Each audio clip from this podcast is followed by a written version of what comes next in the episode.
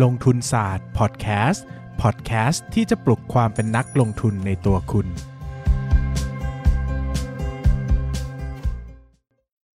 สวัสดีครับ ยินดีต้อนรับเข้าสู่รายการลงทุนศาสตร์พอดแคสต์รายการที่จะชวนทุกคนมาพัฒนาความรู้ด้านการเงินและการลงทุนไปด้วยกัน วันนี้นะครับกลับมาพบกับลงทุนศาสตร์อีกแล้วนะครับแล้วก็เราจะมาพูดกันเรื่องของความรู้แน่นๆบ้างนะครับไม่รู้ว่าแน่นหรือเปล่าหลายคนบอกโอ้เรื่องนี้ง่ายมากเลยพี่อะวันนี้เรามาคุยกันเรื่องลูกหนี้การค้านะครับลูกหนี้การค้าเนี่ยวจริงๆ เป็นช่องทางการหลุดรอดของเงิน หรือว่าช่องทางการไซฟอนเงิน การโกงกินบริษัทที่ง่ายมากนะครับ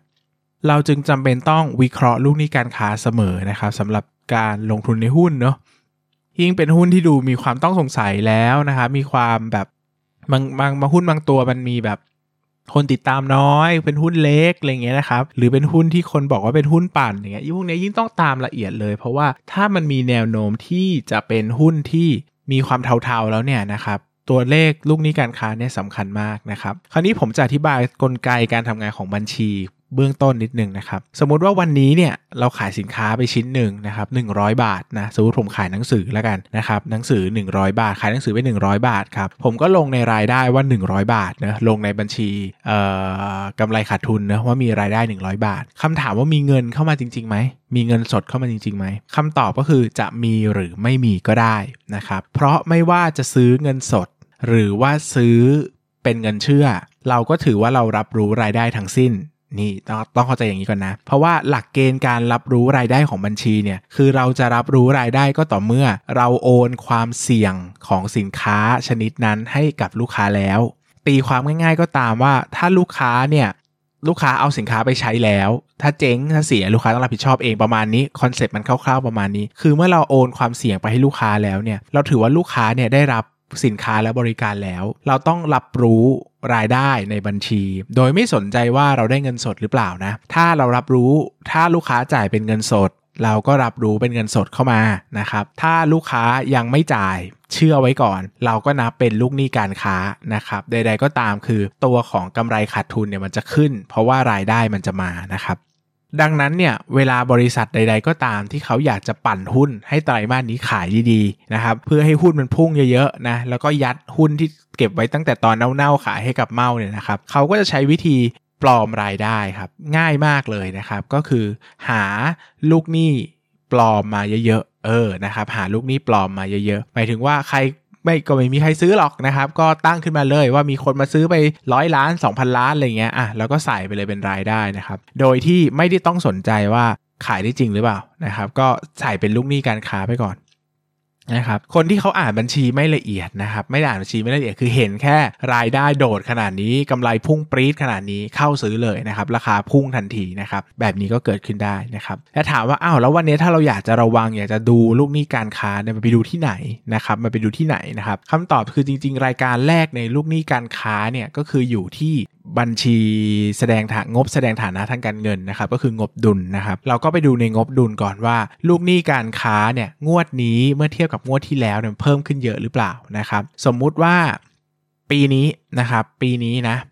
เทียบกับปีที่แล้ว ปีที่แล้วขายได้ 100 ล้านบาท ปีนี้ขายได้ 200 ล้านบาทเออปรากฏว่าลูกหนี้การค้าปีที่แล้วนะร้อยล้านเนี่ยได้ 20 ล้าน ถ้าเอาความเหมาะสมเหมาะสมสมควรนะนะหมายถึงว่าตามแบบสัดส่วนแล้วเนี่ย ปีนี้ขายได้ 2 ล้านลูกไอ้สองล้านนะลูกหนี้การค้าควรจะประมาณ 40 ล้านถูกไหมมันจะได้เป็นรีเลทกันก็เหมือนประมาณว่ามีลูกหนี้การค้าประมาณ 20%ของรายได้อะไรประมาณเนี้ยแต่ถ้าเป็นการโกงเนี่ยมันจะโดดมาก เช่น ปีร้อยล้าน ลูกหนี้การค้า 20 ล้าน ปี 200 ล้าน ลูกหนี้การค้า 100 ล้านขึ้นมา 80 ล้านเลยนะครับหมายถึงว่ายอดขายใหม่ที่คุณขายได้ 100 ล้านเนี่ยเป็นลูกหนี้การค้าถึง 80 ล้านล้วนๆซึ่งนั่นหมายความว่าเป็นรายได้ที่ไม่น่าเชื่อถือเลยนะครับเวลาเราเจอตัวเลขที่มันกระโดดมันผิดปกติแบบนี้นะครับ สิ่งต่อไปที่เราจะต้องทำนะก็คือไปดูในหมายเหตุประกอบงบการเงิน หัวข้อลูกหนี้การค้านะครับว่ามันเกิดอะไรขึ้นนะครับ 1. ตัวเลขมันโดดหรือเปล่าจากปีที่แล้วนะครับจากงวดที่แล้วนะครับเปรียบเทียบ คือมันจะเพิ่มเนี่ยมันไม่แปลกนะ บอกก่อนคือมันขายมากขึ้นนะครับลูกหนี้การค้าก็ควรจะเพิ่มขึ้นในสัดส่วนเดียวกันเนาะแต่หมายถึงว่ามันจะต้องเพิ่มเป็นสัดส่วนอะมันควรจะเพิ่มจากถ้าเพิ่มขึ้น 2 เท่าควรจะเป็น 20 เป็น 40 ไม่ใช่ 20 เป็น 120 แบบนี้มันมากเกินไปอะนะครับคราวนี้เราก็ต้องไปดูเอจจิ้งของลูกหนี้การค้าด้วยว่า ลูกหนี้การค้าในหมายเหตุประกอบงบการเงินเนี่ยเขาจะแบ่งให้ชัดเจนเลยว่า เอ่อค้างชำระ0ถึง3เดือน3ถึง6เดือน6ถึง9เดือน 9 เดือนถึง 12 เดือนอะไรอย่างเงี้ยนะครับนะแล้วเขาก็จะมีเกณฑ์ตัดชำระออกไปว่า เมื่อไหร่ที่ค้างชำระเกินเวลาเท่านี้เขาถือว่าเป็นหนี้สงสัยจะศูนย์แล้วเขาก็จะตั้งสำรองไว้อะไรอย่างเงี้ยนะครับการตั้งสำรองหนี้สงสัยจะศูนย์เนี่ยก็ถือว่าเป็นค่าใช้จ่าย มันก็จะไปทำให้งบกำไรขาดทุนในงวดต่อๆไปเนี่ยย่ำแย่ลงนะครับดังนั้นเนี่ย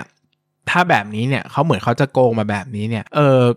ไตรมาสนี้ก็จะงบดีมากใช่ไหมครับ แล้วพอผ่านไป2อสามไตรมาสก็จะไปตั้งงบสงสัยจะศูนย์งบก็จะแย่มากๆหุ้นก็อาจจะตกอย่างรุนแรงนะครับเขาคนที่ปั่นหุ้นก็อาจจะไปเก็บหุ้นได้อะไรอย่างเงี้ยนะครับคราวนี้เราก็ต้องมาดูอีกว่าเออแล้วไอ้แล้วไอ้แบบนี้เนี่ยมันมันมันโอเคไหมมันน่าเชื่อถือไหมอะไรเงี้ยนะครับสมมุติว่าสิ่งหนึ่งที่เราควรจะทำนะ สมมุติว่าอัตราส่วนของลูกหนี้มันกระโดดเยอะ แบบนี้นะ กระโดดแบบรายได้โต 2 เท่าลูกนี้โต 6 เท่าอะไรอย่างเงี้ยนะครับ สิ่งแรกที่ต้องทำคือต้องไปถามบริษัทครับว่าเกิดอะไรขึ้นทำไมสัดส่วนลูกนี้การค้ามันเพิ่มขึ้นสูงขนาดนี้นะครับบริษัทก็อาจจะมีคำตอบมาว่าอ๋อถ้าบริษัทไม่มีคำตอบนี้ก็ควรจะเป็น red flag เนอะก็ควรต้องระวังว่าบริษัทยังไม่รู้เลยว่าทำไมตัวเองเป็นลูกหนี้เยอะขนาดนี้ก็อันตรายเนอะแต่ถ้าเขาตอบอย่างมีเหตุผลนะ เช่นสมมติสมมตินะ สมมติบอกว่าเขาเน้นไปขายต่างประเทศมากขึ้น แล้วลูกค้าต่างประเทศเนี่ยทั้งหมดเป็น เออเป็นดีลเครดิตหมดเลย เพราะว่าลูกค้าต่างประเทศซื้อเป็นล็อตแรกเขาไม่ยอมใครซื้อเงินสดอ้าวเออ อย่างนี้ฟังขึ้นไหมถึงนี้ถือว่าฟังขึ้นไหมแล้วสูเฮ้ยก็เป็นไปได้นะอ่าเราก็อาจจะยอมรับได้เพราะว่าบริษัทนี้ก็มีสตอรี่ไปโตที่ต่างประเทศจริง อันนี้มันจะเป็นไดเลม่าแล้วว่าเราจะเชื่อเขาหรือไม่เชื่อเขาดีนะครับ ทำได้หลายแบบเนาะคือสิ่งที่ทำได้หลายแบบก็คือว่า คือคุณก็ต้องติดตามงบแหละ ถ้าคุณยังสนใจหุ้นนี้อยู่ แต่คุณจะติดตามแบบจะซื้อหุ้นหรือไม่ซื้อหุ้นอันนี้แล้วแต่ ถ้าคุณเชื่อคุณก็อาจจะซื้อหุ้น ถ้าคุณไม่เชื่อ คุณก็อาจจะไม่ซื้อหุ้น แต่ใด ๆ ก็ตามเนี่ยมันสามารถติดตามต่อได้นะครับ โดยดูที่หมายเหตุประกอบงบการเงินนี่แหละนะครับ ถามเขาเลยครับว่าเครดิตมันกี่เดือนเออเครดิตมันกี่เดือนเขาบอกเครดิต 3 เดือนใช่ไหมเราก็ไปดูหมายเหตุประกอบงบการเงินครับ ปีนี้ปีนี้ใช่ไหมเอองบ ไตรมาสนี้เนี่ยเราก็ดูไว้ว่า0ูนถึงสเดือนเนี่ยมันเท่าไหร่ใช่ไหมเออแล้วพอข้ามไตรมาสไปเนี่ยไอ้ไอ้นี่ก้อนเนี้ยมันจะต้องกลายไปเป็น4ี่ถึงหเดือน อันนี้คือจุดสูงสุดที่เราเรารับได้แล้วใช่ไหมครับ เพราะว่าสมมุติว่าเขาเนี่ยมาซื้อตอนกลางเดือนอ่าสมมติว่าลองลองคิดสภาพ สมมติเขามาซื้อตอนปลายเดือน คือจริง ๆ คือเขาก็เพิ่งค้างชำระไปไม่ถึงอะอย่างนี้ดีกว่า ก็คือจริง ๆ ค้างชำระสูงถึง 3 เดือนเนี่ยมันก็บอกครบถ้วนอยู่แล้วนะครับว่า เออมัน มันเทียบจากเวลานี้สินจริงๆเนอะดังนั้นถ้าเมื่อไหร่มันเลขสูงถึง3เดือนเนี่ยมันเกินเยอะๆนะครับไปแตะ4ถึง6เดือนเยอะๆเช่นไอ้บอกเอาไว้ก้อนที่มากขึ้นร้อยล้านเนี่ยแปล้านเนี่ยตอนแรกมันอยู่0ถึง3เดือนหมดเลยนะครับเดือนต่อมามันยกทั้งก้อนไปอยู่4ถึง6เดือน อันนี้ต้องระวังนะครับแต่จะบอกว่า บางทีมันก็ได้กล้มแกล้มบ้างเล็กน้อย คือเราจะบอกว่าลูกหนี้การค้าเนี่ย บางทีเขาก็ไม่ได้จ่ายแบบ 3 เดือนเป๊ะๆเข้าใจไหมถ้าใครทำธุรกิจจะรู้ บางที 3 เดือนเนี่ยคือรอบเข้ามาเก็บเช็ค คุณได้เช็คไป คุณต้องรอสิ้นเดือน คุณต้องรอวันออกเช็ควันที่5อะไรเงี้ยนะครับ มันก็อาจจะเหลื่อมไป 4 เดือนได้บ้างนะครับ ดังนั้นนะต้องดูพยายามดูเจตนาบริษัทให้ดีนะ แต่มันควรจะลดลงอะ มันไม่ใช่ว่าทั้ง 80 ล้านร้อยล้านมันเป็นอย่างนี้ทั้งก้อนมันก็ดุไปนะครับ แต่ถ้ามันเป็นอย่างนั้นก็ยังพอสงสัยได้พออาจจะเชื่อได้บ้างนะ แต่ถ้าไปถึงจุด 6-9เดือนแล้วเนี่ยอันนี้ควรจะรู้ red flag ชัดเจนแล้วว่าอันตรายมากนะครับควรน่าจะเก็บไม่ได้แน่ๆอะไรเงี้ยนะครับดังนั้นก็ต้องระวังเนาะสุดท้ายแล้วเนี่ยการดูหนี้สินมันสำคัญมากๆนะครับ โดยเฉพาะบริษัทที่ขายของเป็นหลักนะครับ มันเป็นช่องทางการไซฟอนเงิน การโกงเงิน การปลอมบัญชี การอะไรอะการหลอกบัญชี การหาเงินเลยจากมาลงทุนรายย่อยเนี่ยง่ายมากนะครับ เราเคยเจอ ประเด็นใหญ่ๆอย่างปิกนิกอย่างเงี้ยนะไม่ใช่ไม่ใช่ปิกนิกเออชื่ออะไรนะ บริษัทที่ขายบัตรโทรศัพท์มือถืออะ เออจำชื่อไม่ได้แล้วขอโทษด้วยนะ ก็เป็นบริษัทขายบัตรโทรศัพท์มือถือที่เคยดังมากในประเทศไทยนะครับ แล้วเขาก็ไซฟอนเงิน ก็ไม่ไม่รู้ว่าไซฟอนไม่รู้ว่าตั้งใจหรือเปล่านะ แต่คือเขาไปฝากขาย ซึ่งตามหลักแล้วฝากขายเนี่ยมันจะไม่รับรู้รายได้ เพราะว่าความเสี่ยงของสินค้าเนี่ยมันไม่ได้ไปโอนไปให้คนขาย มันยังอยู่ที่เราขายไม่ได้เราก็ต้องรับคืนเนาะ แต่เขาไปรับรู้เป็นรายได้เป็นเครดิตนะพอรับรู้งี้งบก็โตดีมากครับ แล้วพอวันหนึ่งของมันขายไม่ได้ขึ้นมาเรื่องมันก็แดงออกมาว่าเขาลงบัญชีผิดประเภทใด ๆ อย่างเงี้ยนะครับก็เป็นอันตรายขึ้นมา ดังนั้นก็ ประมาณนี้นะครับประมาณนี้ผมคิดว่าน่าจะเข้าใจ ผมอยากให้ทุกคนเห็นภาพความสำคัญของลูกหนี้การค้าเป็นหลักนะครับแล้วก็จะไปขยายความกันอย่างไรติดตามกันลึกซึ้งแค่ไหนนะครับอันนี้ก็สามารถดูได้ตามความเหมาะสมเลยนะครับสำหรับวันนี้ขอบคุณทุกคนมากครับ สวัสดีครับ อย่าลืมกดติดตามลงทุนศาสตร์ในช่องทาง podcast player ที่คุณใช้ แล้วกลับมาปลุกความเป็นนักลงทุนกันใหม่ในลงทุนศาสตร์พอดแคสต์